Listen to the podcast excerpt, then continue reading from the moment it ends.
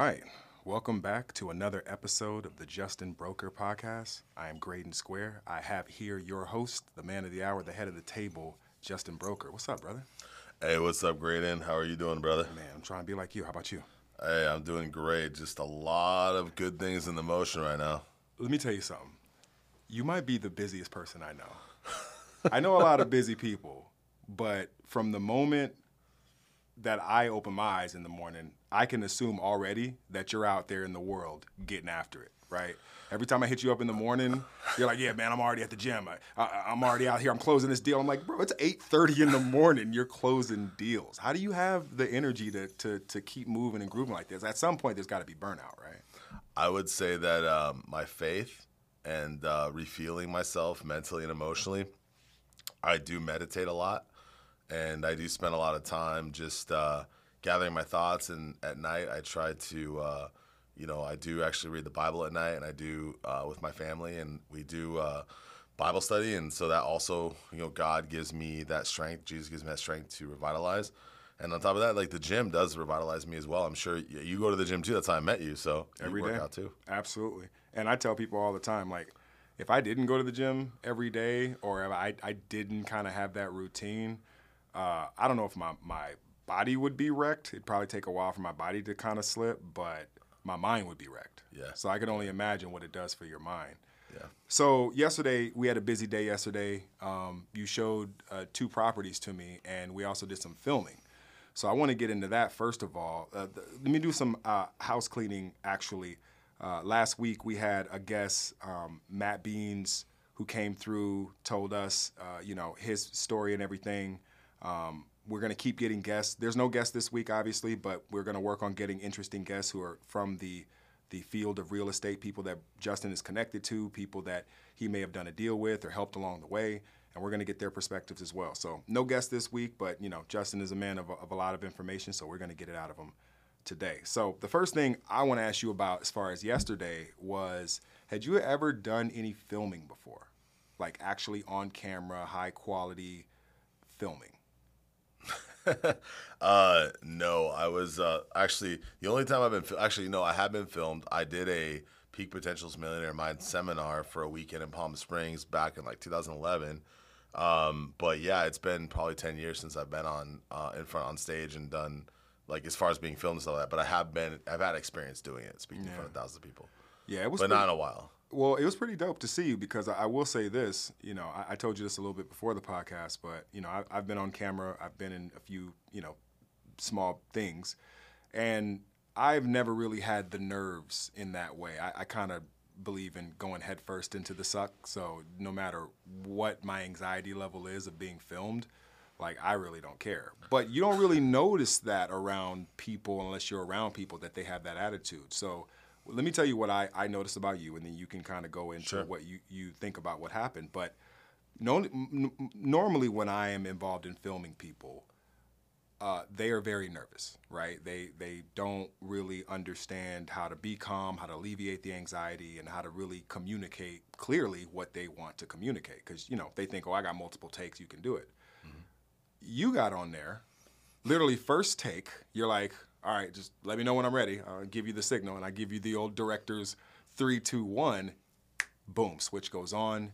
You're Justin Broker, the salesman. You're Justin Broker, the realtor. You're Justin Broker, the mogul. And it's like it.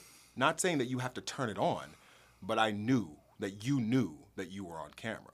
So go ahead and talk about that because I'm interesting to I'm interested to hear your mindset and what was going through your mind right before and then while you were doing it and then obviously after when we talked about it.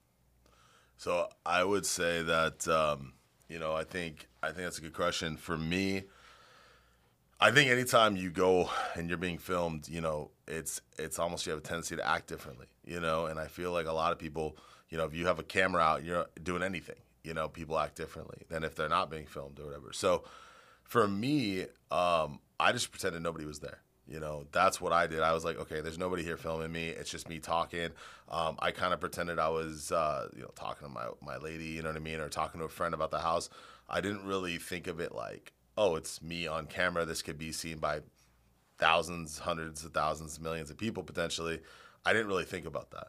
Um, all I really did was like, okay, I'm going to go in. I'm going to explain about the house, right? Because there's a lot of things that were unique about this flip we're doing.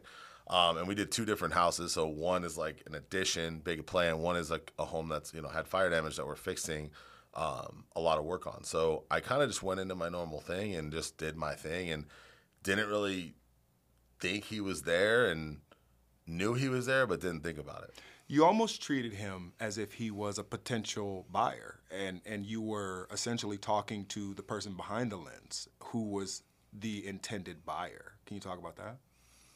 Yeah, so I, I feel like the, you know, with the property that we're we're talking about, um, which obviously we'll have the video be posted. Hopefully, we'll be able to connect the podcast with this videos. But when I was in the moment, you know, it's just something that it, it's something that just clicks. Like something just kind of clicks, comes together, where you just you're being watched, you're being filmed, but at the same time, you know that if you look at the camera like and not and pretend like you're to actually really think the camera's there kind of screws you up. It does. So I had to kind of like pretend that he wasn't there. And so my the entire time I'm doing it, I'm just like, okay, I'm just gonna talk to this. It, almost like I'm talking to people about, like you said, like I'm doing a walkthrough. Right. You know. And and it's interesting because you know we we tried to follow you throughout the house as you gave a tour and how you explained things, and a lot of the things that you were explaining, I think most people wouldn't think to ask, but because of your experience level in real estate, you knew to explain to them hey, you know, this fire damage that you see right here, we're going to come in, we're going to gut this part, we're going to actually, you know, work on this. We're going to make sure that we retile, refloor, re, you know, plump everything that you Wiring. were talking about, rewiring, everything that you were talking about. Yeah. It was almost as if, hey, you may not be familiar with all t- with all the terms. Don't worry about that yet. I'm going to show you as if I would show a prospective buyer. Sure.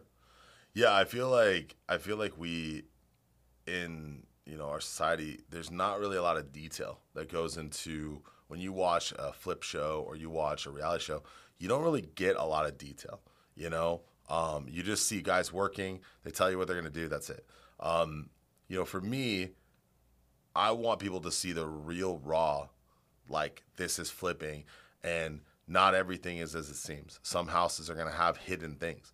You know you could buy a house and there could be fire damage in the attic. You didn't see it. You didn't know about it um, unless you got up there or you had someone you know you paid to get up there.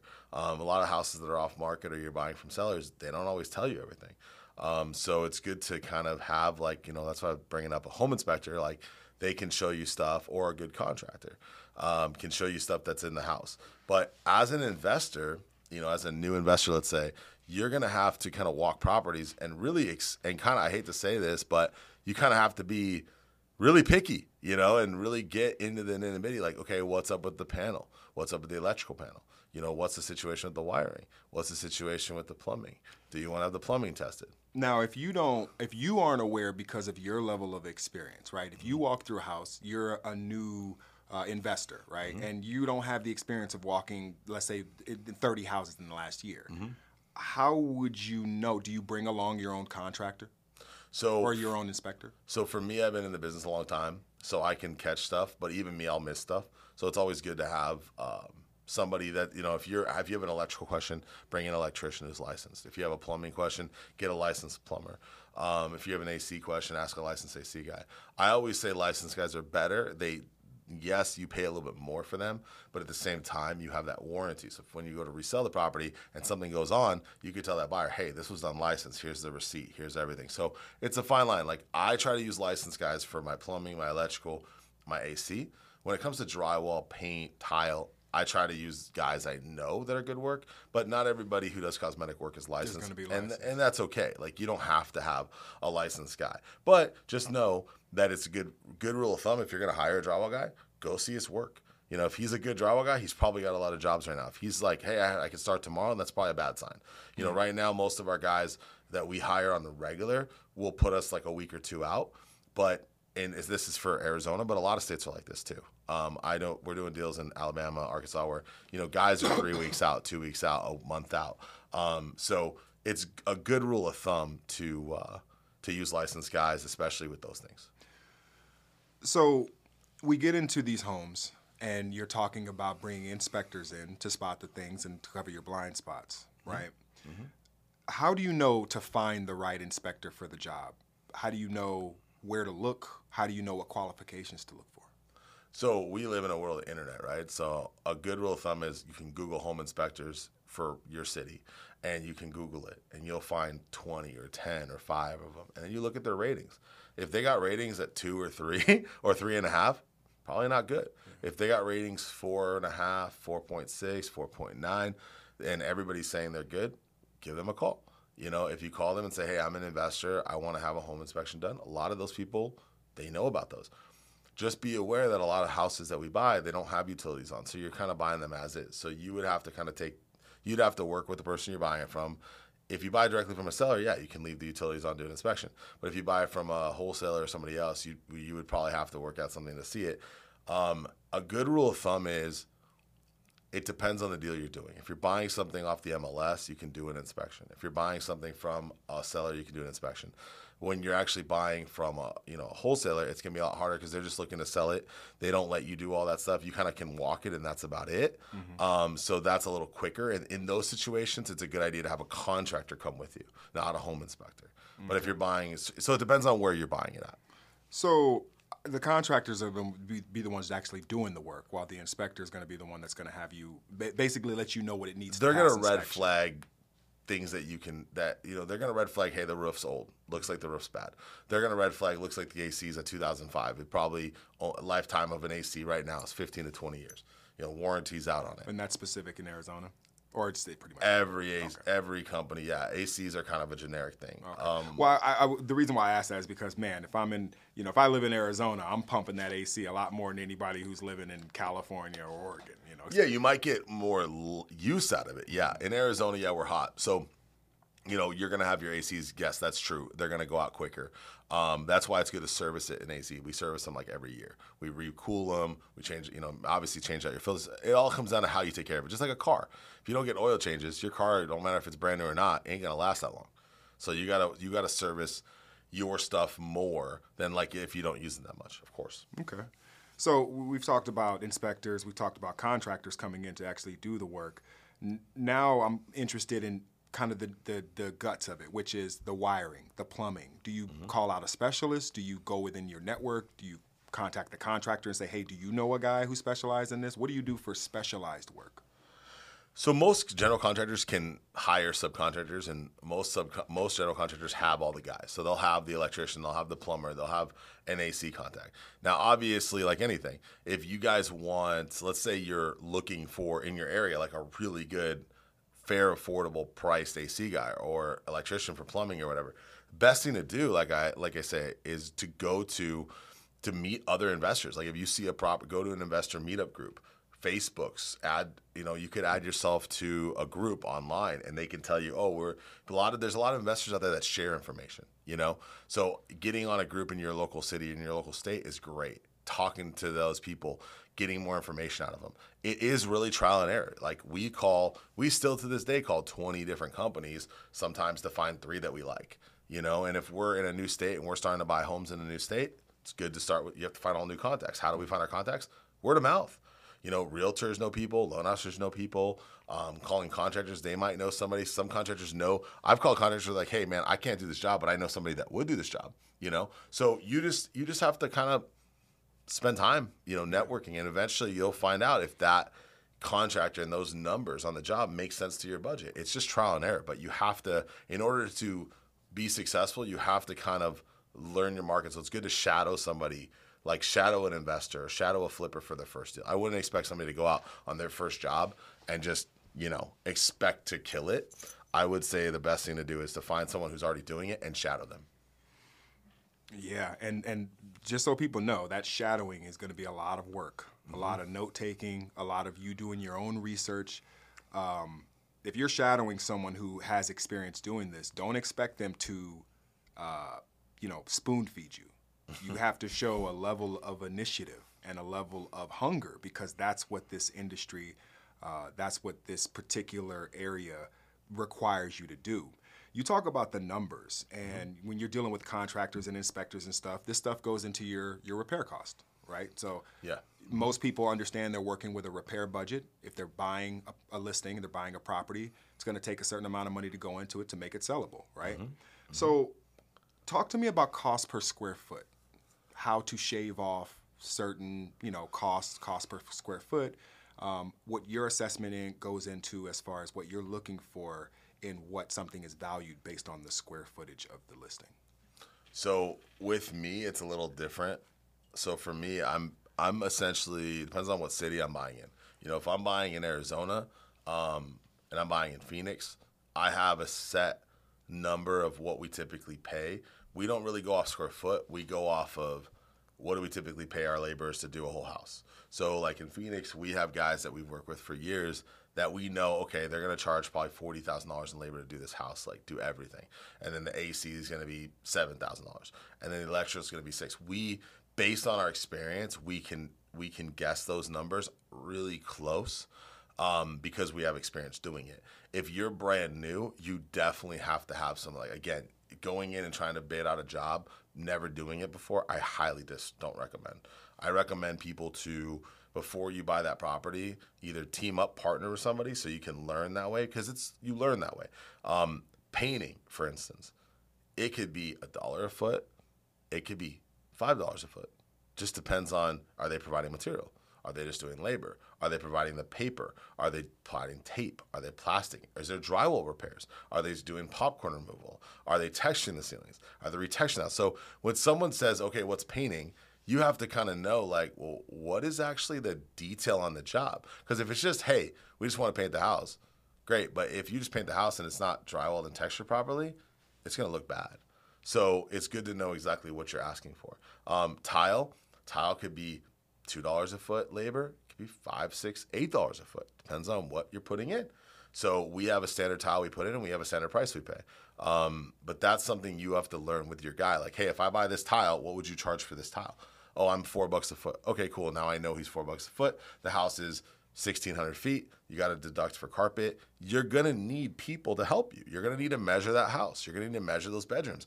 That's stuff you have to do. You have to be willing to get in there and measure the property. If you have doorknobs, you know, a lot of people go on Amazon to buy doorknobs. You know, um, a lot of people go to Home Depot, Lowe's. But you have to, in order to price out a house properly, you I would recommend heavily that you have an you have a contractor who's investor friendly who knows this stuff because for me to sit there and tell you guys every little thing, it's going to be hours and hours and hours. Absolutely. So you don't necessarily do it by, by square foot, you do it by whole listing project. And you basically have a working relationship that you've already established particular costs and certain things of, of repair work. But then the question then goes into material cost. Sure. So when you're doing a material cost assessment, what goes into that? So for for typically for us, we're at a point where we don't even do that anymore. Um, I don't even handle the projects really anymore. I have guys who work for me that do all that. So for me, I would recommend that it, in material costs, it's going to be all over the board. You know, depending on what you buy. So if you go in and buy tile at five bucks a square foot versus a dollar, because there's tile for a dollar and there's tile for five dollars. If you go and buy the most expensive tile, you may not get any money back. So for my recommendation is look at your comps right? Look at your comparable properties. So if you're comping your property and there's a home that's sold down the street for 350,000, you bought this house for 200 and they have a really nice tile that you see at Floor & Decor and it's 3 bucks a foot. Well, there you go, go off that. But if you go in there and you're like, "Hey, the tile they use is 50 cents a foot at Home Depot clearance." There you go. Um, but it's good. A good rule of thumb, this is what I'll tell you, helps me a lot. I look at other properties. So when I compare other comps, I look at what they did and then I price it out based on what they did. And you can pretty much look at the work that was done. And, Yeah, and I know what it costs. Okay, what it costs. Okay. I know exactly what it costs. The only things you're not going to know are like if there's electrical issues in your house, plumbing issues. Um, you'll know if the roof is good, obviously, because you can look at a roof and say, "Hey, that roof it looks really good." You can always get a roofer out there. I mean, once you've done a couple roofs, you can look at a roof and go, "That roof sucks," or "That roof's good." Um, when you ACs, real easy. You know, eventually when you know your stuff, you can go look on the roof and go, "That AC looks like a 1995." How do you know that? It's beat up. You know, a new AC is going to look a lot nicer. You know, you're going to tell a new AC by just how clean it looks. You know, it's not going to have paint chips and you know, dents and all that. And in old AC, you're gonna tell. And if you can't tell, you're stupid. Yeah. Like you know, you probably shouldn't be in the business. the only things that are really, really you have to like really hire somebody to really know is underground plumbing. You gotta have a camera, you gotta inspect it. So definitely hire people to run your camera lines. That'll save you thousands and thousands of dollars. And on electrical, build a relationship with an electrician. You know, eventually you'll learn. You'll it doesn't take rock science to know like something's bad. If you buy a house and the electrical panels, you know, if you go outside and the electrical panel's old and it's got tube, you know, the little tube wiring, like you can look it up, you know that's an older panel. If it's got new breakers, and you should be able to tell, like, what's a 200 net panel? You can Google 200 net panel, 100 net panel, 150 net panel. You should learn, like, what I always tell people is learn as much as you can about it because eventually, if you want to be competitive and you want to buy houses, you got to be able to run through that house and know what it's going to cost without calling anybody. Eventually, so for me, I don't call contractors anymore. I know what it costs. And then I always leave a thing for contingency. Like I always leave like a 10, 20% contingency. So I say, hey, my budget's 60, but hey, worst case, I'm, I got 75K here for this house. Um, the worst thing you could do is say, I got a budget of 50 and you got 30 grand in the bank and you're trying to figure out a way to come up with 20. Don't ever do that. Either you buy the house and have the money or you don't buy the house. Like, don't put yourself in those situations. And if you need a partner, somebody to come in and, and back your remodel costs because you buy the house and they remodel it, make sure you you know work out a deal and have a contract. But don't ever think the rehab is going to cost exactly what you think. It's always either going to be more, most likely it's going to be more than what you originally think. But buy the home with enough of a juice, a spread, you know, equity to cover that. So if you think you're going to make 60 grand and your rehab goes up 14 grand, now you're only going to make 44. That's a hell of a lot better than your your estimated profit was 20. You have 14k come, you know, coming down. You're at six grand. Well, that means you're probably going to lose money because you don't have enough room to cover anything. If it takes longer to sell, longer holding costs, you're going to be screwed. That's game. That's game, y'all. Um, so you're looking at all of these these costs and you're making these cost assessments, and now you have contractors coming in. They're working on the listing. They're working on the property. You're checking in. How often are you coming in to check the progress of your your team's work? I know I'm not trying to throw nobody's team under the bus, so I do apologize. Okay, so I'm type A. I, I would assume everybody should know that by now, but I am the kind of person that I'm I'm kind of nuts. I mean, I'll go to the house six, seven times, but if it depends on where it's located, right? So if it's out of state, obviously I can't go look at it. I can just ask for pictures and updates. If I'm local and I'm like, cause I got houses 10 minutes from me, 15 minutes from me, I'm gonna go see those a lot more. But if I got a house, you know, an hour from me, I probably only see it twice, three times. So I got houses in Tucson I've seen like twice, you know? Um, so I guess it would depend on, you know, where they're at. So there are times where you don't physically see the house and you're still doing the deal. and still making money. Yeah, I did a deal right now, I'm making 80 grand on it. I never saw it. Never physically walked it. Never saw it. Just pictures. And, So and and so the diligence that someone would have to do in looking at uh, let's say a property physically would have to be magnified let's say even double and have people on the ground in that location for you to do that deal without actually being there to verify it yourself So virtual flipping is hard. Um, it's definitely harder. It's not impossible, but it's harder because you're you're relying on everybody's word. So you got to make sure you find people that are trustworthy. Um, I always think it's a wise decision to have two or three different people that are not related. So I like have a realtor separated from the contractor, separated from the you know, um, let's say a handyman or somebody. So what we try to do, like give you an description. So virtually, it's a different game. So what we do is if we're buying homes out of state, one, we want to have a real estate agent that knows that area. So we want to be able to get comps from them um, to buy it if we're going to buy it. The second thing is we want to make sure that we have a contractor walk the property and give us an estimate. Lastly, we want to make sure we have relationships with vendors already set up so we can buy all of our materials because we typically buy from Lowe's. Um, we have there's Lowe's almost every city that we do flips in. So if we need to buy everything, you pretty much buy everything for a house at Lowe's if you needed to. Okay, so you're paying a little bit more money for it, but we have a thing called a Pro Rewards contractor account, and we get 20 to 30 percent off. Nice. So yeah, so we're able to save. You know, so if we're spending 25 grand, let's say for everything in the house or 30 grand, we're saving six to eight grand on the material. So that's a great um, way to go if you don't know people or you're in another state and you just don't want to dig with it. But again, like contractors can tell you, hey, go get all this from Lowe's. But hey, I know a great place to get vanities. I know a great place to get flooring cheaper than Lowe's. You know what I mean? And sometimes it's not. Sometimes it's. We found that it. We found that you'll save a little bit of money shopping around, But we found that Lowe's through their contractor accounts are pretty solid, you know, for most stuff. Yeah. That's pretty incredible.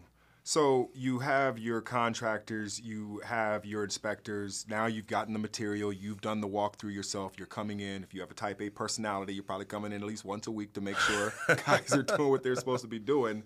What are you looking for to make sure that the work is done correctly? What do you when you're passing through a house and you're like, "This is a checkup. I need to look at the floors. Okay, tiling looks good. What does that mean? This looks good. That looks good." So realistically, the only way you're gonna know that is if you've seen a good looking house. You know, I wouldn't I can't really give you um, you know, I would say the there are things you can look for, like if you look at drywall and there's bumps on the drywall, you know what I mean, or it's not smooth, and you paint on it, and you can if you can see issues with the texture, that's a problem.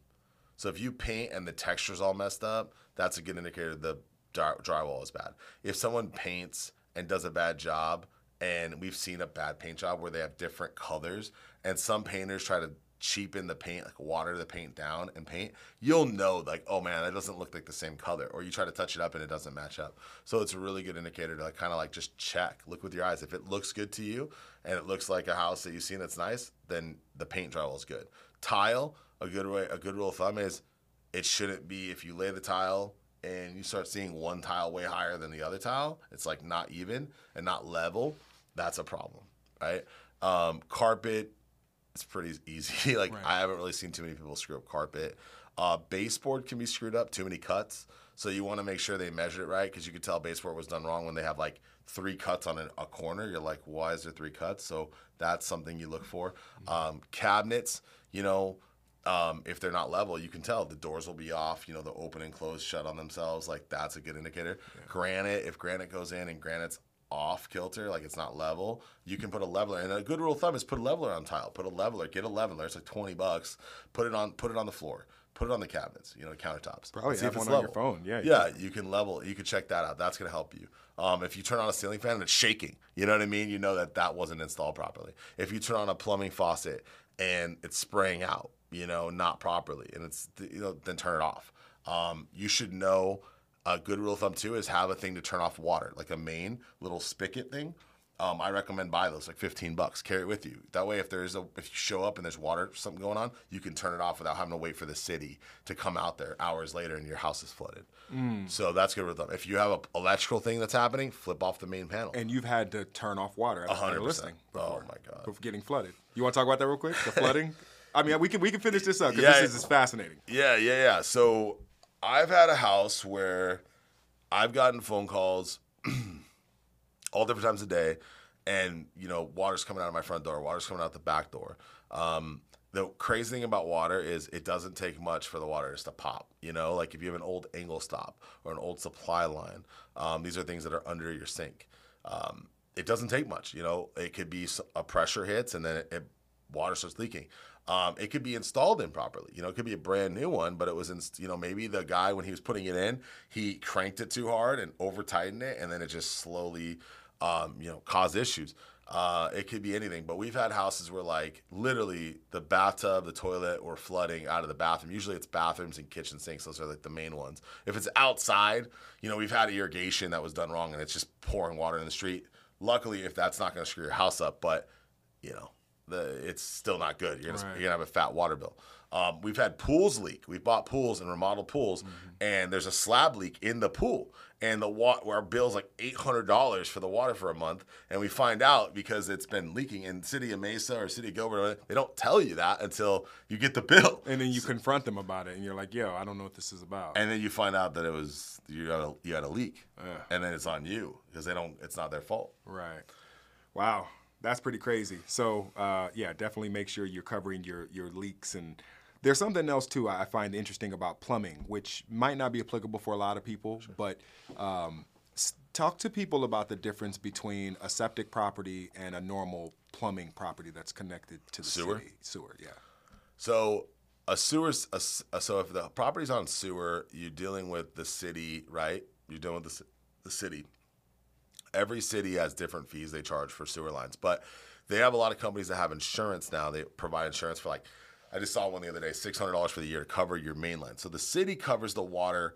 Typically, you got to ask your local city, but typically in our city and where we, where I've done a lot of deals, it's the main from the street, right? So the street from the street to your house, that's on you, right? But from the city in, that's on the city. Okay. So if you have a, a house that's like your main line is leaking underground, it's cast iron and the plumbing went bad, um, usually to rip that up, it can be costly, five to seven to eight thousand dollars.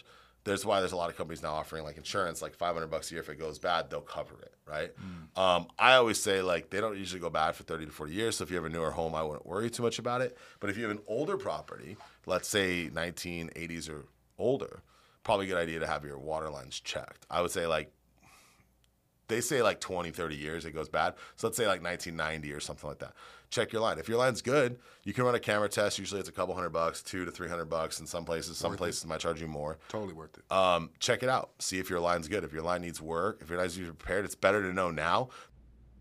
Yeah, so pretty much what uh, a lot of people, when it comes to these houses and the, and the plumbing, it's always better to just know right off the bat if you have problems with the property or you know, with underground plumbing because you're going to save yourself six, eight, 10, 15 grand to not have to deal with that later. So that's the whole purpose of it is just to have preventative maintenance, just like termites, just like underground plumbing, electrical, any issue you have with your house is always good to know ahead of time.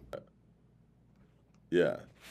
So my question to you then comes to certification, right? So you got somebody looking at your plumbing, you got someone looking at uh, house damage and stuff like that but are the people who are coming to actually look at these problems are these certified people is there some education you need to falsify to make sure that they are legitimately qualified to work on a problem that you can't work on so yeah most of the companies that we use i i have uh, my vp adam which he's going to get on the show uh, rather soon but he basically qualifies them so what he does is he asks the right questions. He sees that they're licensed or they're insured. Usually word of mouth. You know, I, I love Google because you can Google somebody, you look at their reviews, and if that company has a really high review, you're probably okay. If they have no reviews or very little, that's probably not a good sign because any company that's doing leaks or, or underground plumbing leaks or inspections stuff like that should have a lot of customers because they're doing it on a daily. Mm.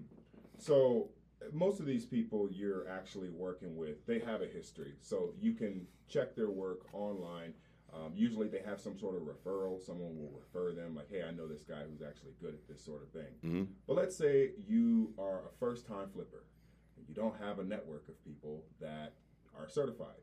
Do you just have to kind of go through Google and look for the, the cost most cost effective way for you to invest in this property? What's a good way of building that network of contractors that you may not actually have? That's a great question. So, uh, right now, with social media so big the way it is, I'm on Facebook, I'm on Instagram. Um, I ask friends of mine, people I know for referrals. And if they don't, usually people have referrals. And if they don't have a referral for something like that, then that's obviously where you go out to your warm market. You know, you hit up other investors, other flippers, other people doing the business. Um, real estate agents can know people, um, loan officers know people. Uh, title companies know people, you know. Um, so just asking around is a good way before you actually go to Google. Now, if you ask around, you don't find anybody, Google's great. You know, get on Google, ask the right questions. You can find company ratings and hit people up, and you can find a lot of about a company online after you Google them. At the same time, like it's a really good idea to always go back and ask yourself, you know, what exactly are you looking for? So it's just a quick inspection. These companies typically they're they are licensed, you know, and they are bonded and they are insured. But if you find somebody who's done it, who has a great job, and they're not licensed or insured, then you just know you're taking more of a risk. You I know, I was going to ask you that because what are the risks of doing or dealing with unlicensed people as a, as it relates to your accountability if something goes wrong? So a lot of people don't realize this, but a lot of contractors, general contractors, hire unlicensed people all the time. Um, so, so I'm sorry, I don't mean to interrupt, but you're yeah. saying a licensed contractor yeah. hire unlicensed people. Yes. Okay. A lot. Yeah, a lot. Um, reason being is usually that that contractor insures those people, you know. So if they're working on the property and there's a problem, that contractor has insurance and, and stuff. But a lot of subs, like give you an example, my concrete guy, he's not licensed. He does million dollar jobs for people. He's not licensed. The contractor covers that. Now, obviously get into a lot of things like are you more liable as a contractor with a guy that's unlicensed of course unless you know them you have a relationship with them Um, a lot of framers are not licensed. If you go look around town, all over Arizona, you'll see a lot of framing guys. They're not licensed framing companies. Um, a lot of them are subbed. So you have to kind of like what I always tell people is like same thing with a plumber. A plumber goes to your house. He's not licensed, but he's licensed by the plumbing company, right? So you want to be careful on what you know what you think and what you say because really all a license does is make sure if something bad happens, they cover it to a certain degree. Okay? So what I always try to tell people is I say it's good to have licensed people. It's good to hire a licensed plumbing company. It's good to hire a licensed electrician. It's good to hire a licensed AC guy. At the same time, if the company's been around a long time, then obviously your warranty is probably better. But if that company's only been around three years, how are they going to warranty your roof for 30 years? How are they going to warranty yours for 15? And they can go out of business and you're not covered. So mm. people don't realize that. The benefit, though, is if they do your roof, the benefit is that if they do your roof and they're licensed, they're giving you a warranty. They're saying it's warranted work. Just because someone's licensed, and I've used licensed contractors that are worse than unlicensed contractors. And they're going to charge you more because of that piece of paper. They charge a lot more and they're not always better. But at the same time, some people need that peace of mind like, hey, I had my roof done by a licensed person, Right, right, right. and that helps them. You know what I mean? So I always think it's a really good idea to check and get references because if you hire an unlicensed roofer, but he's done 300 roofs for people you know, or you know you've seen the work he's done and it's good, or he works for a licensed company but he does side work. There's a lot of people that do drywall for a licensed company Monday through Friday, and then on the weekends they go work for other people. That's very common, Wow. and they're way cheaper because they'll come into your house instead of you know three, four, five hundred, a thousand, five, ten thousand dollars to do a job. They might be like a third of the price because they're not trying to pay for all the overhead, all the employees, all that stuff. So it's not necessarily a bad idea to hire a licensed company, but I want you to, if you're a flipper, I want you to be smart and be like, okay, if I can hire, if my budget is thirty thousand dollars, and if I hire a licensed contractor at sixty grand to do this house, how am I going to do this for thirty? Maybe you can't, okay, but maybe you can, and that's the question. It comes down to not just the licensed or unlicensed, but it comes down to where are you buying your materials? What are you buying? Um, materials can affect your job just as much. Labor can affect your job just as much.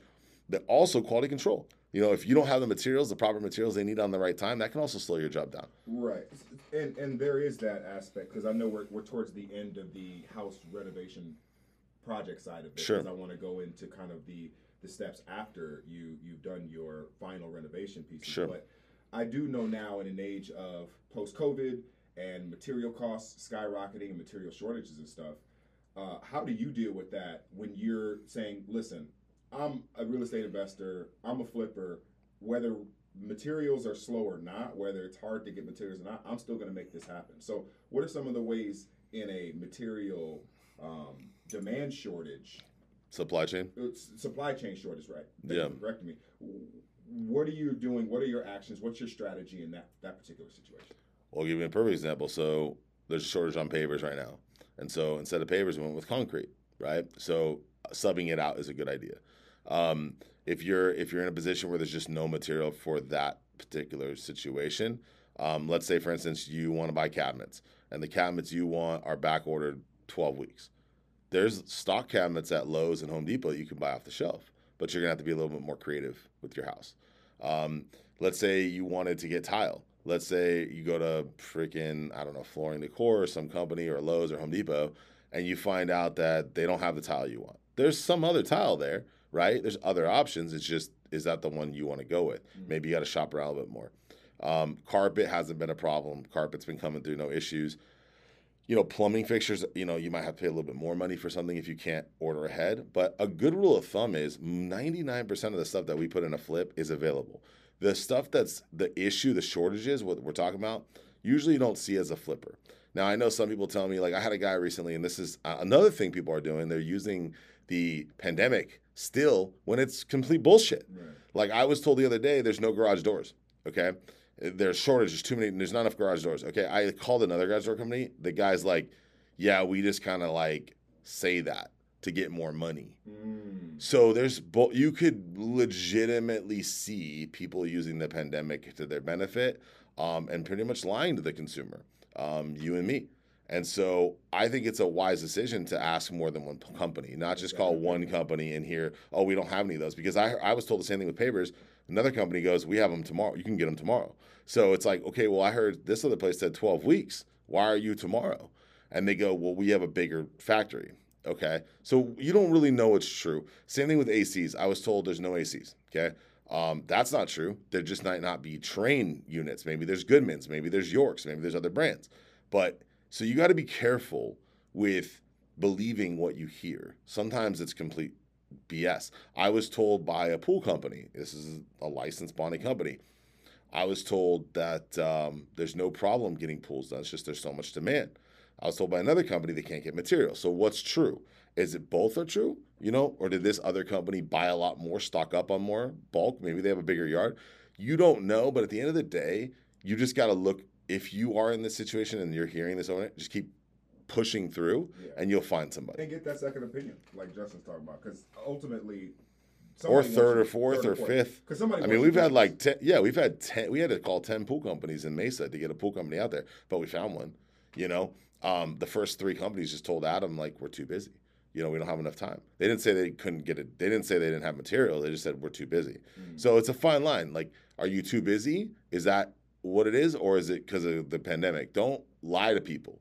And I feel like that's something that people use during this pandemic is fear tactic. Like, oh, there's not enough. Like, there's not enough. And that that lack of supply, you know, that's just what they did with Xbox and I don't know if you know this, but Xbox and places I try to get an Xbox. Oh, we don't have, we're not making enough parts, not making enough this. It's no, no, you guys are purposely doing this to the market to create a demand that's a false demand. Um, but that's what a lot of companies do. And unfortunately, the ones that are legitimately dealing with legitimate shortages, we don't believe them. Like I'm at a point now where I don't believe people anymore. So I'm like, okay, well, if you tell me that, I don't believe you, so I'm gonna go somewhere else. Right. We were told windows are gonna take 12 weeks. We go to another place. They said, oh, well, you can order on, and Adam will tell you guys on the show. They were like, well, if you ordered it on an urgent demand for an extra $200, you can have it in two weeks. It's like, okay, well, So you do have what happened to all the other people? So all the other people got fucked, basically. Like they're gonna have to wait on their windows. That's like going to a concert and they're like, well, hey, you can listen to music way better up front, but you got to pay thirty thousand dollars for this ticket. But you can live, way- you can be way in the back. It's a thousand bucks. So if you got the money, so I think that's what they're using is like a fear tactic, charging more money than they should.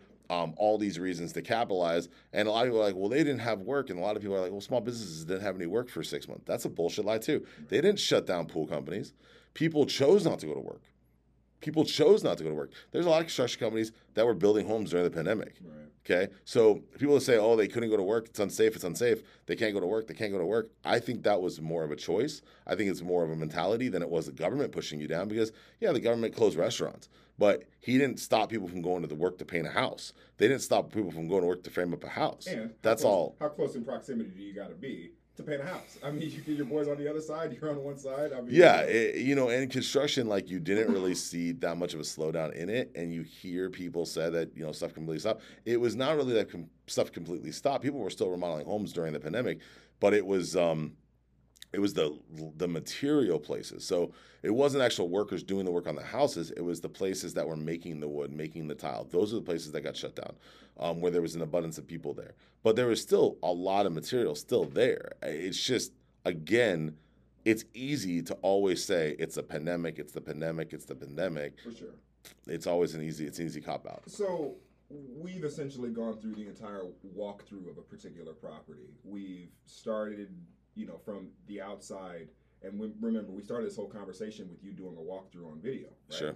Yep. And so you've gotten all the way through this process. hmm You're towards the end. I remember we talked about earlier the amount of walkthroughs that you would actually do, right? How Mhm. many times are you actually going to walk through a particular property? So let's say this is now the third or the fourth. It's what six weeks, eight weeks in. You're finishing up the, the project. The renovation is actually being finished up. What are you looking for that denotes completion? What are you looking for on the property that says, okay, this this property is almost ready to be relisted? So the final walkthrough is a really good question, great. And so the final walkthrough typically is going to happen, like let's say a week before you're about to go live, week, week and a half. Um, what you're looking for on the final walkthrough is punch list items, so paint touch-ups, drywall touch-ups, um, baseboard that could be chipped or not. Um, you're looking at cabinets that are you know all trimmed out, like everything's looks perfect. Um, you're looking at granite. Is the granite you know looking good, or is there chips or cracks in it? Are there um, when you walk in the house? Do you see is a tile chipped? Is there any tile chips? Is there any issues there? Um, you know, along with cleanliness. So like what I tell a lot of people to do is do a construction clean. right? Where they walk through and they, they don't deep clean it yet because you don't you're gonna have footprints and touch ups. But they go in there and they do like uh get all the stuff away, the big stuff like boxes and sawdust and you know the drywall paint. Yeah, demo stuff that's all around the house. They they take all of that out so that way you can actually see stuff. Because if you have you know boxes on the walls and this and that, it's hard to see. So you walk each room with a usually with blue tape and you tag the walls if you see issues. Normally, a a normal house probably has 30 to 40 tags, just to be honest. Now, a good painter drywall guy can knock all that out in like a day. Wow. So you'll tag it all. The guy's like, I'll be done tomorrow. You know, I'll get all this done. And then you might, if you have, a, usually the granite's okay. You usually don't have granite issues. You usually don't have cabinet issues. But if you do, you know, they can adjust them and fix it. Most stuff can get fixed in a couple days, even 30, 40 items. Then once all of that's done, you walk it again um, with your. You either have you or your project manager walk it at that point. Because if you're if you're hands on like me, you might do it with with the contract with the project manager. I catch more stuff than my project manager, just to be honest, because I'm type A, super attention to detail. Um, again, most people don't catch what I catch, right? Or they don't think it's a big of a deal. So I'm very nitpicky. And I know a lot of flippers investors out there probably will agree with me that you can hire people to do stuff, but at the end of the day, like you're the one who owns the business. So you're going to probably be your own, you know, on it more than someone else, right? At the same time, you have great guys. I have great guys, but at the same time, like they don't see what I see. But I've been doing this for way longer than most of them. Okay. The other aspect of it is once it's all been walked, once it's all been signed, you got to have it cleaned a deep clean. So that's windows, that's floor. I mean, if you don't clean that property like with a cleaning company to the nines, like that thing's perfect, you're gonna have a lot more issues selling it because people like clean. Go sell a car, go get in a dirty car, go get in a clean car. What are you gonna buy? Clean car. There you go. Um, the next thing that I always tell people is to stage it. Um, staging the house, it could be a light stage, you know, bathrooms, kitchen. It could be full stage, every room. What Um, that mean to stage? So you t- you make it feel like home. You you basically put couches in it, beds in it, um, stuff that goes in the kitchen, just things to make it look That's, like a home, that's smart. right?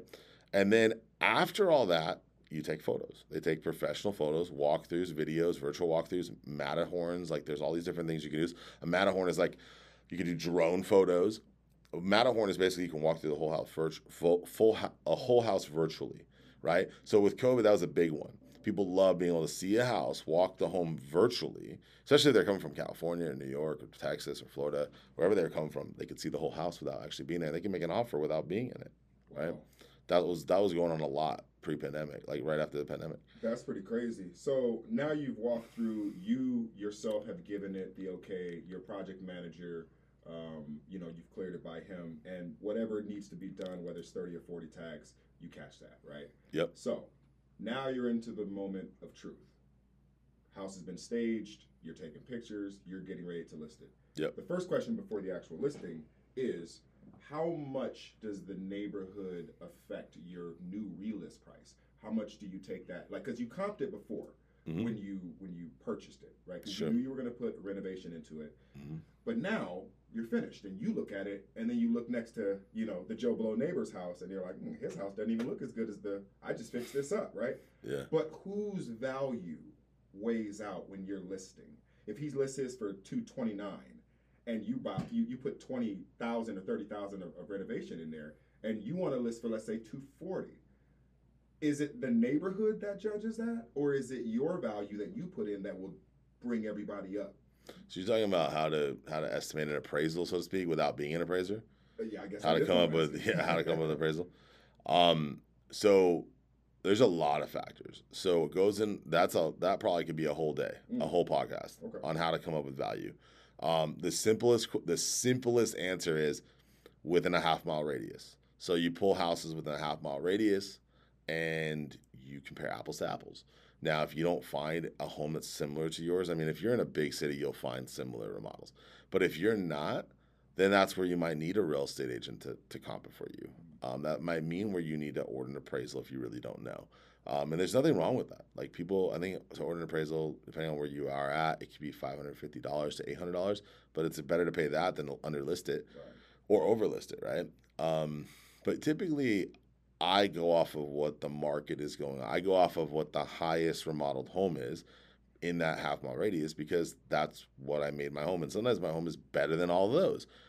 again, even if you relist it, it you know, let's just say you list at five hundred thousand dollars and the neighborhood's at four, you might get six hundred appraisal because your home could be bigger. Your home could be more ba- bedroom bathrooms. Your home could have an extra garage. Your home could your home could have a beautiful pool, beautiful spa. Like you could have all these things, and people are like, "Well, that's worth a hundred grand more."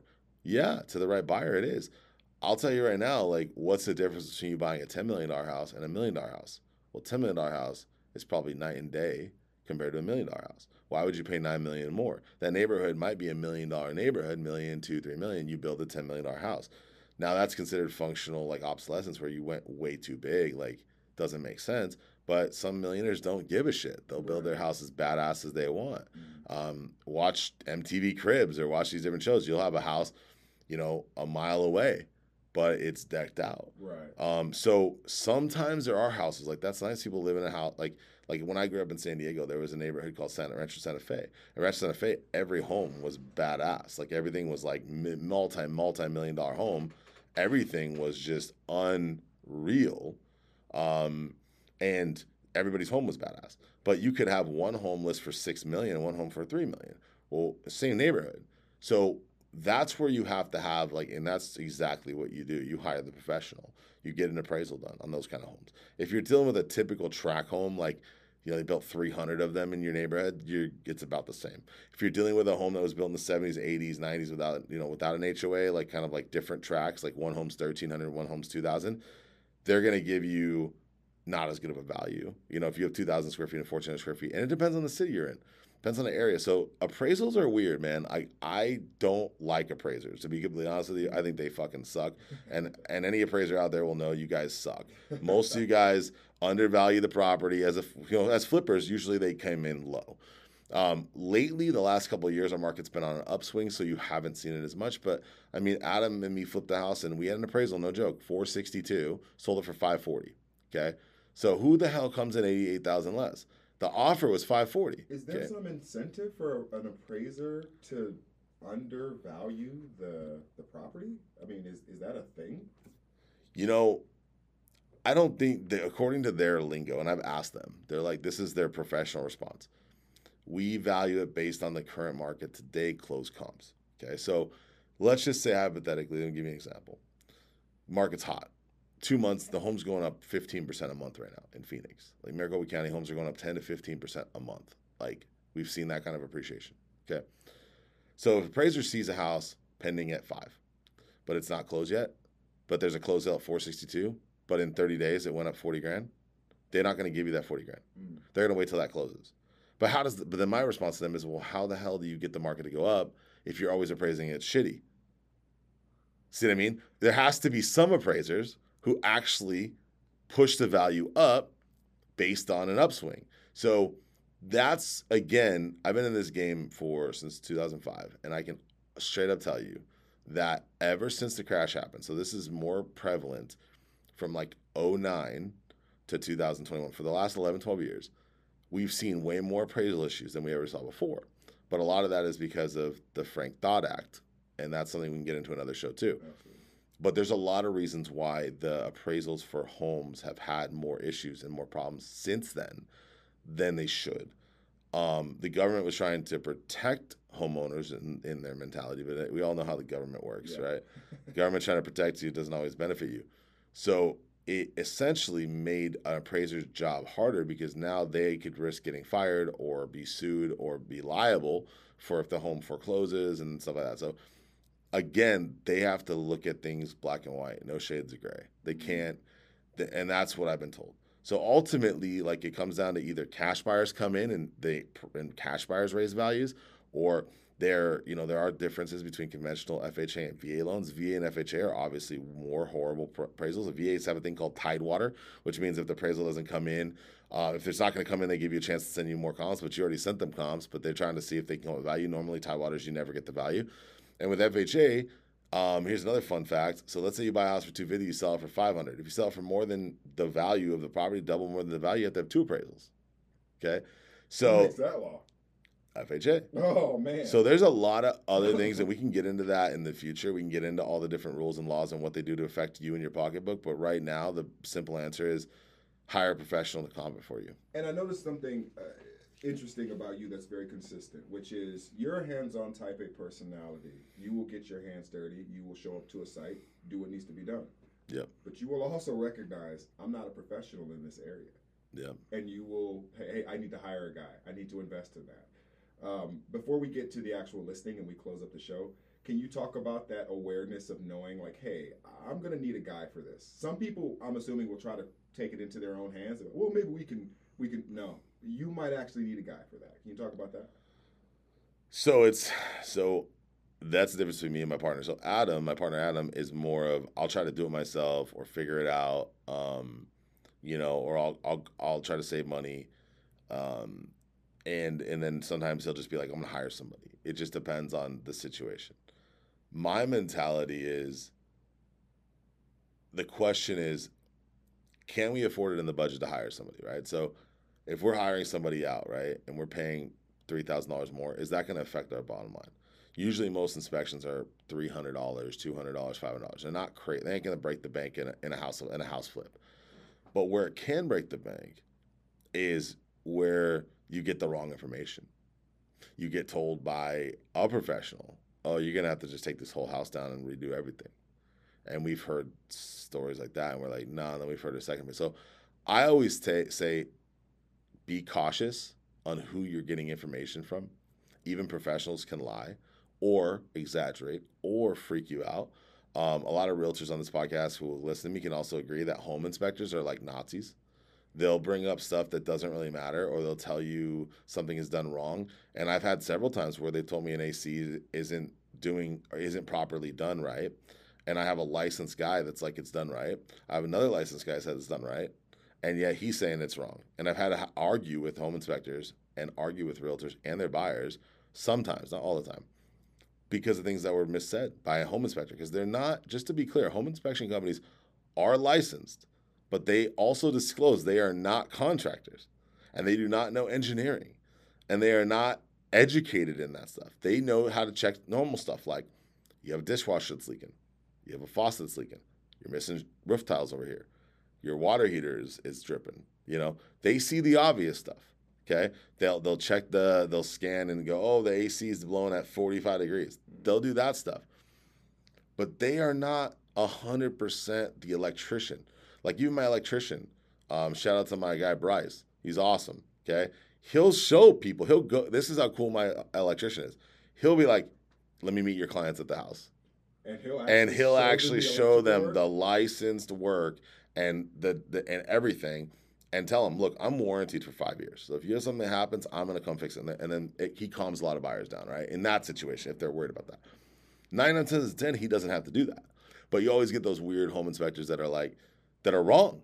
You know, not all of them. I'm not going to say all of them because that's also being a discredit to myself. But that's that's a lot of them. Not all of them, not most of them, but a lot of home inspectors are they're just worried that they're going to get sued. You know, mm-hmm. that you move in the house and something goes wrong, and they're like, "Well, I had a home inspection tell me this, and now you, yeah, that's what they're worried about." And it says right in there, "I'm not a licensed contractor. I'm not warranting this job. I'm not." It says right if you read their disclosure statement, uh, but no one reads those. And when is the last time you read an Apple one?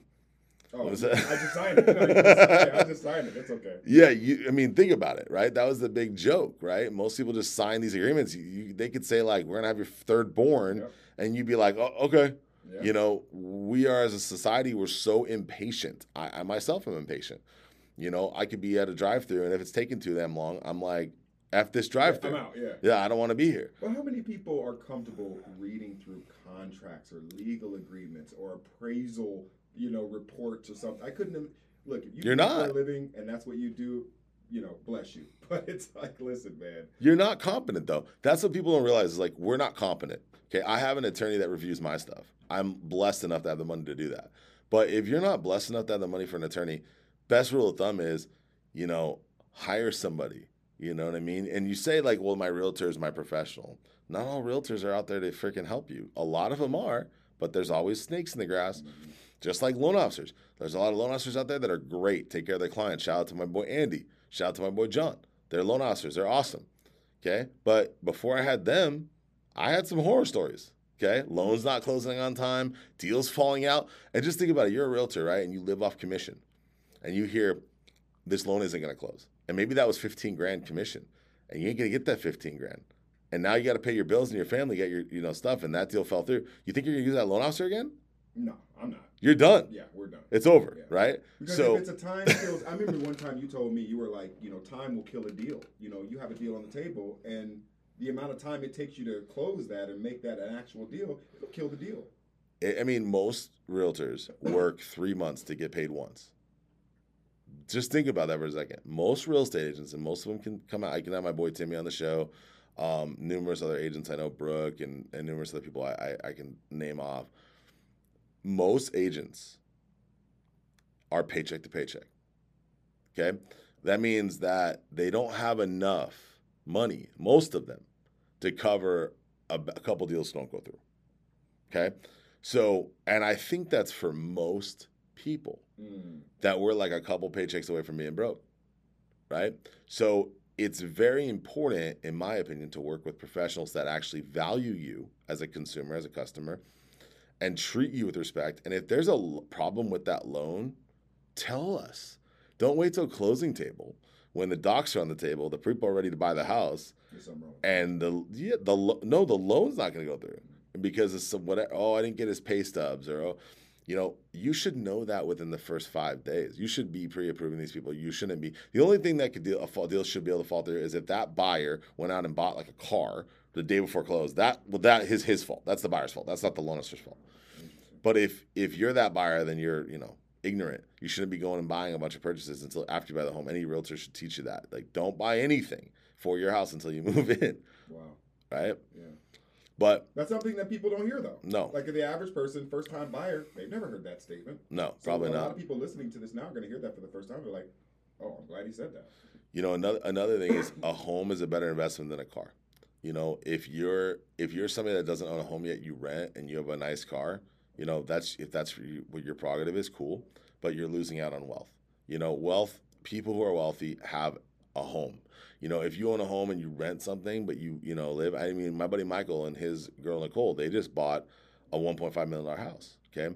And he told me, he's like, yeah, we rented, but we hated renting. It was like dumping cash away. And he's a real estate investor and he's renting. And he goes, I'm dumping money away. But he wanted to find the perfect home and finally found it, you know, but it took him a while. So he rented for like a year.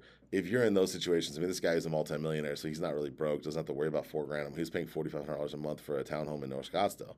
Um, now his mortgage, I think, is like, I don't know, four grand a month, but he has the house he wants, you know, and he's paying it down. On a on a one point Five. five million dollar home. Yeah, I think he put like twenty percent down. So yeah, one point two. It's like forty five hundred, four grand, forty five hundred, something like that. Mm. Okay, okay. So now we're at the end game, right? We've done everything we need to do. We've done our due diligence. We've had everybody from the, the properly licensed contractors. We've done the walkthrough several times. We've had the project manager come through. Now we've had the appraisal come through because Yep. we don't really know that much. We're not experienced. Now it's time to relist. now it's time to get this off of our hands into uh, an actual buyer. Can you walk me through the steps of the end game? So yeah, so basically the way it works is that the home gets pictures, goes on the market. Typically, if it's priced well, it's going to get calls. You're going to get showings. Realtors are going to walk through it. You're going to get feedback. Feedback usually, if it's a good listing, you're going to get offers within the first weekend, especially in this market um, where I'm at. And in a hot market, you're going to get offers within a couple days. If you don't have offers within, let's say, the first week, it's either price or the house doesn't look good. Okay, or both, or maybe there's a problem. Maybe you got to go back to that property and find out, oh, the pool went green, you know, or oh, it's dirty in here, or the pool, you know, that believe it or not, that can happen. Like a pool can go green in a week and or two weeks, and you could have an issue. So I always say it's best if you're not getting offers like in the first couple days and getting good feedback, go to the property. It could, we've had issues where they smell, it stinks in there. Mm. You know, we've had houses that were so dirty that it smelled like cat pee, so we had to call a professional and pay like four hundred dollars to come and have a guy spray the whole house and get rid of that smell. Brand new remodel house, but it smells like still smells like cat pee or cigarette smoke. So it's a really good idea. Even if you do primers and Kilz on the walls, which is a certain type of paint, it can still keep in there. We can get an episode all on just cat pee and urine and different smells and smoke, and we can go to an episode on that alone. I would love that. That's So, but it is a good idea. So the home goes on the market. If it's typically good, you're gonna get an offer. You're gonna get multiple offers. You're gonna send out a multiple counter offer. Okay. If you're if you have a realtor, if you are a realtor, you are, have a realtor, you know what it is. You know what an MCO is, multiple counter offer. You're gonna send out to the agents. You're gonna get highest and best. Then it's gonna go into escrow.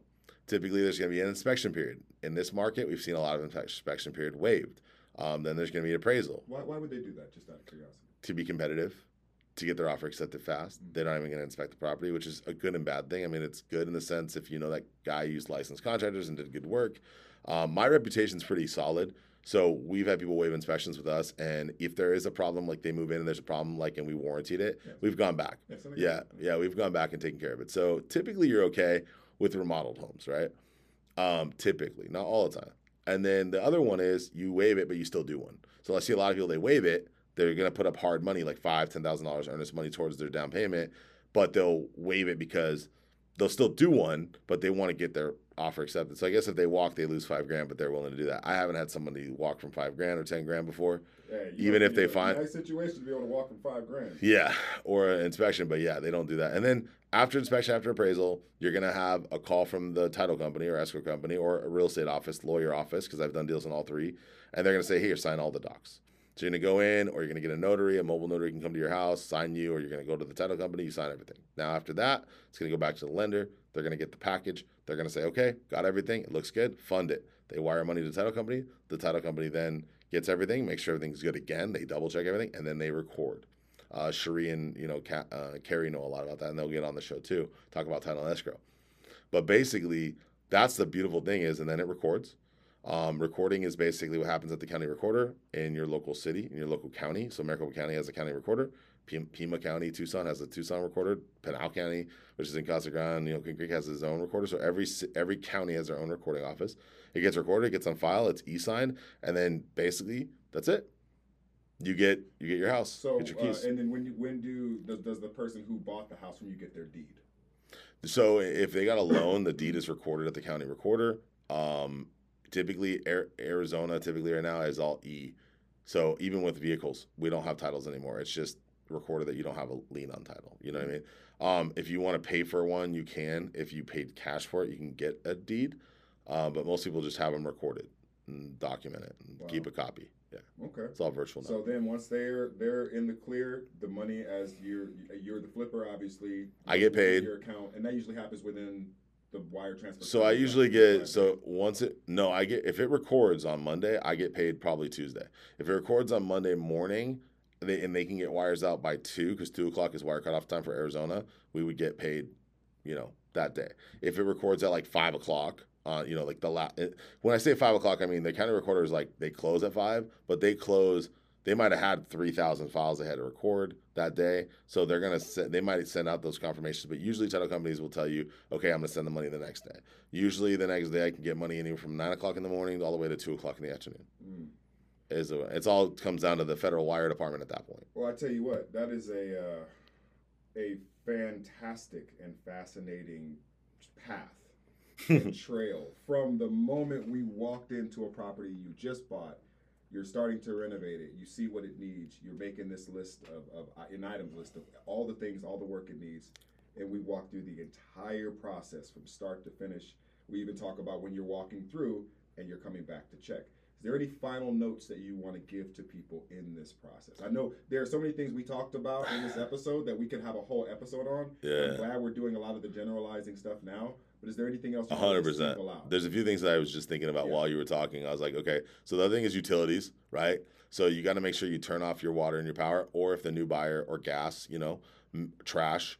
Um, definitely, when you close escrow, you want to make sure that stuff is transferred to the new buyer.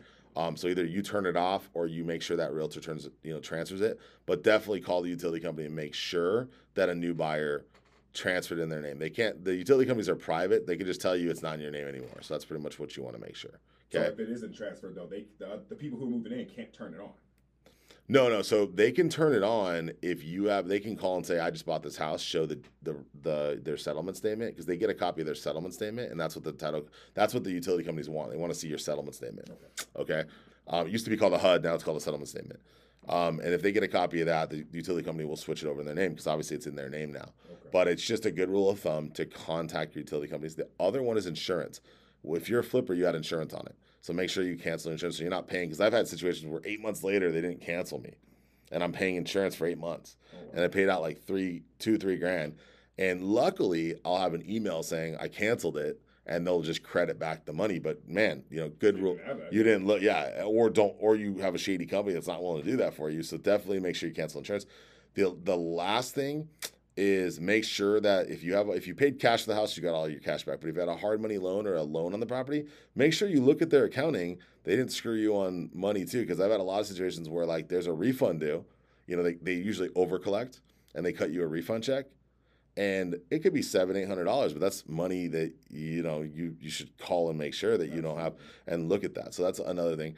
And lastly, um, you know, if you had a grass cutter, somebody cutting the grass, you know, doing the landscaping and the pool company, make sure you tell them, hey, it's sold now. Here's a new buyer's name and number. If you want to use, you know, work with them, get their business, or during the transaction, see if they want to switch it over. Because a lot of people forget, like, oh, I'm paying this pool guy 140 bucks a month, and I he's been doing the pool. I had a guy doing the pool for four months that Adam and me forgot to cancel. Oh, he was on your table. He's just- Oh, yeah, collect- He's not gonna tell you. You're not gonna tell us. oh man. So make sure the the pool company, the landscape company, they all know any service company, utility company, insurance company, all these other parties are notified in writing. Either you know text them or email them. Now, there's one party that we didn't. This this will be the last topic before we wrap up. There's one party we didn't really mention. I don't think too much, which was the HOA. Now, if you're redoing this in the HOA, and I know that's a whole different conversation. That's a, that could be a whole nother yeah. conversation. Yeah. Is there any dealing you deal in this process? Is there any dealings you have with an HOA while you're working, or is that factor into how when an appraiser can come, or you know the equipment you have on site, or anything like that? What's the deal with You missed you missed another one. City, city, Oh, the city. okay. So the city could come in and say, "Hey, you can't remodel this house without a permit." So if you're, you know, some cities require permits for like a water heater change. So you could have a city. So that's a good thing is check with your local city. Okay. You know what is permitted, what's not. You know if it's just carpet and paint, usually you're okay. Tile, flooring, granite, you're okay. But if you're doing anything structurally or moving a wall or taking out a wall, you probably have to pull a demo permit. Just know what city you're in to pull the right permits where you're at. So definitely look into your local code and all that for that. As far as the HOA, no, the HOA, the only time you're going to contact the HOA, usually they're going to contact you. Your trash cans are out front. You've had them out there all week. Mm. um, your your fascia's bad. Your paint your paint is chipping. Mm. The HOA is going to notify you, and you're going to have to fix stuff, right? Um, that's pretty much what they do. They're usually going to be the ones blowing you up. Yeah. Okay. So I'm assuming you want to see what their particular standards are before you maybe make a decision on, let's say, some type of paint or a color that you may have, or something. Well, you you can't paint your so with an HOA you can't paint your exterior. So you have to al- al- almost like 99% of the HOAs I've ever worked with, you have to contact them, fill out a form, and they even though you don't need a city permit for the paint usually, usually again check, but most of the time we don't. But you need an HOA permit, HOA uh, not a permit but a approval. So it's like a form they email you, you fill it out with your paint colors and what you're gonna do, and send it to them. Some HOAs are cool as hell. I've had HOAs where I can email them, just say I'm to paint the house this color. You guys get with it, and they write back yes. Okay. And some HOAs are like, took like for Desert Ridge, took two months to get approval to paint that outside of the house, and in Chandler, my house on Henry, I did. It took two like a day to mm-hmm. to do it. So it depends on the HOA. So again, again. My advice is it depends on what local municipality, city ordinances, city limit, like everything is verify.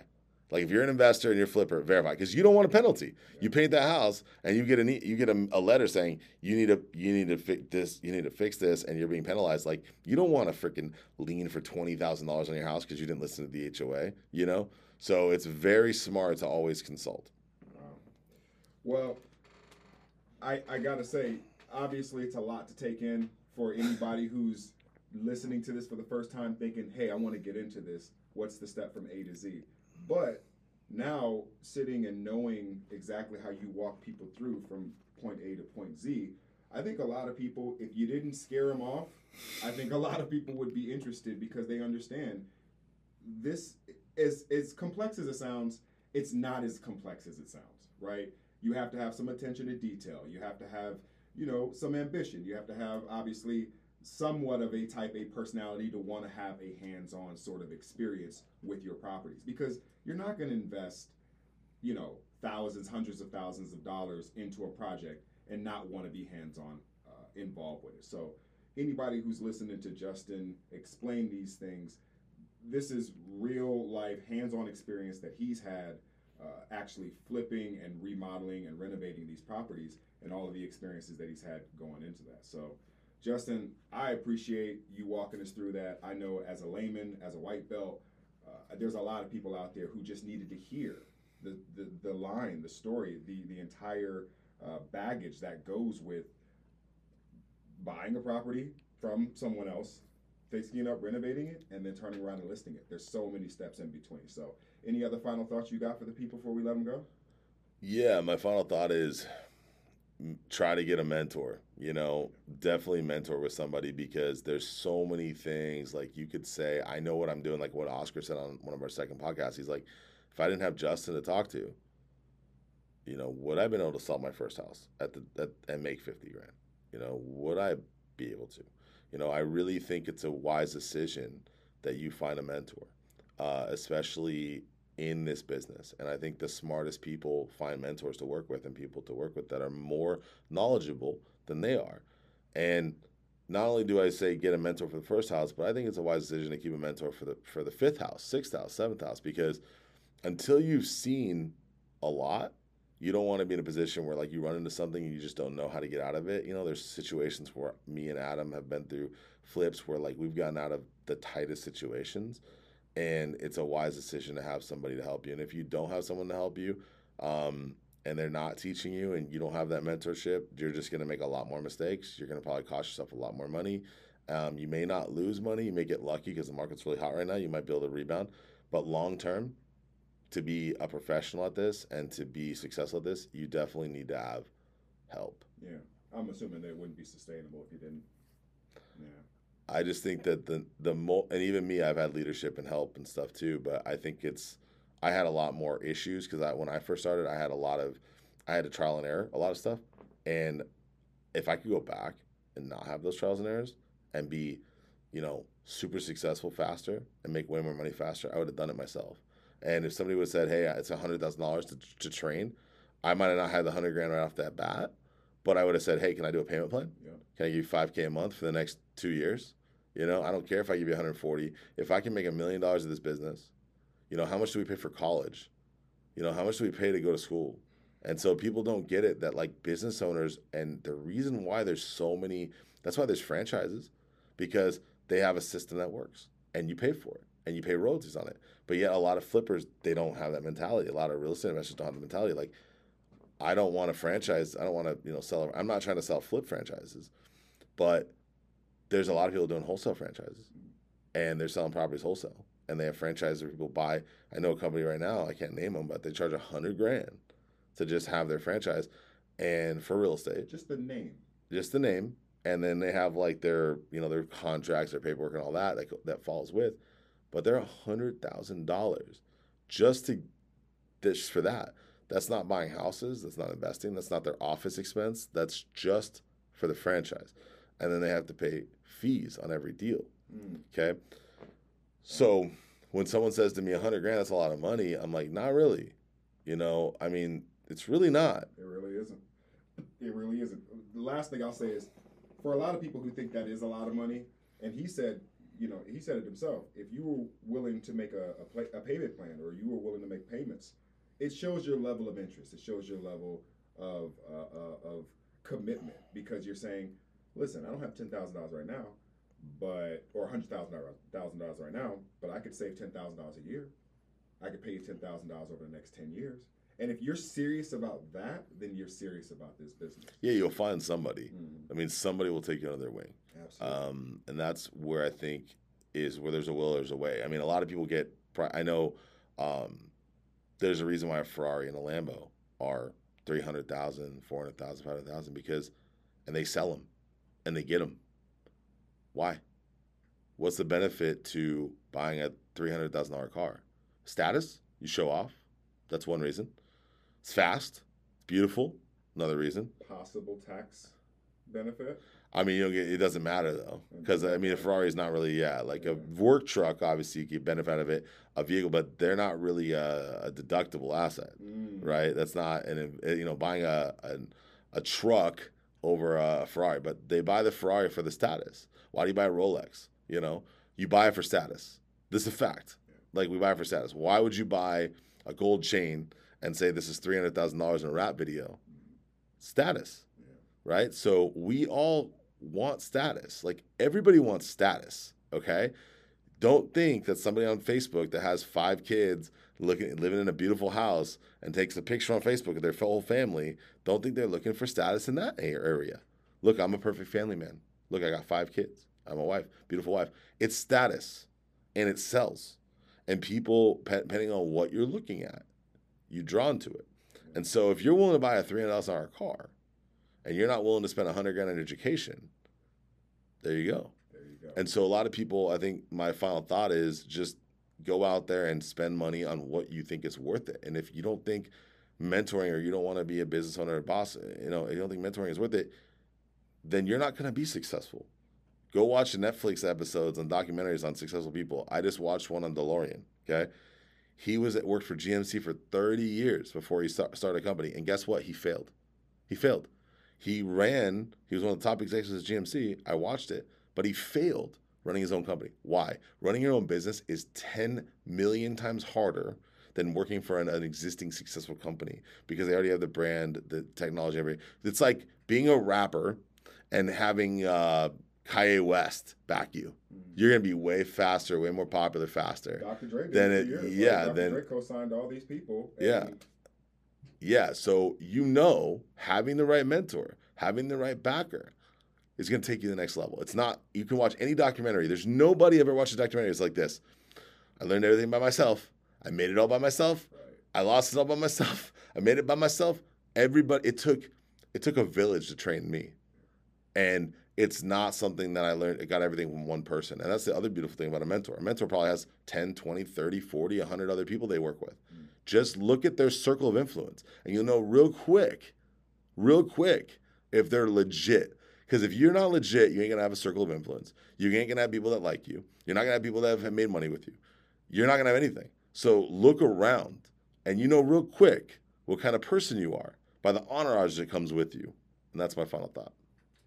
Justin Broker, always a pleasure. The education, the game, we appreciate it. Um, for any emails and stuff like that, you guys know the email address, the Justin Broker Podcast at gmail.com. We got some guests lined up for you guys in the coming weeks.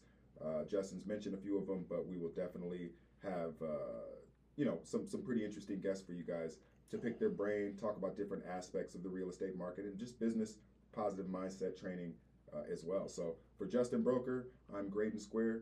We will see you guys next week. All right. Later, guys. Peace.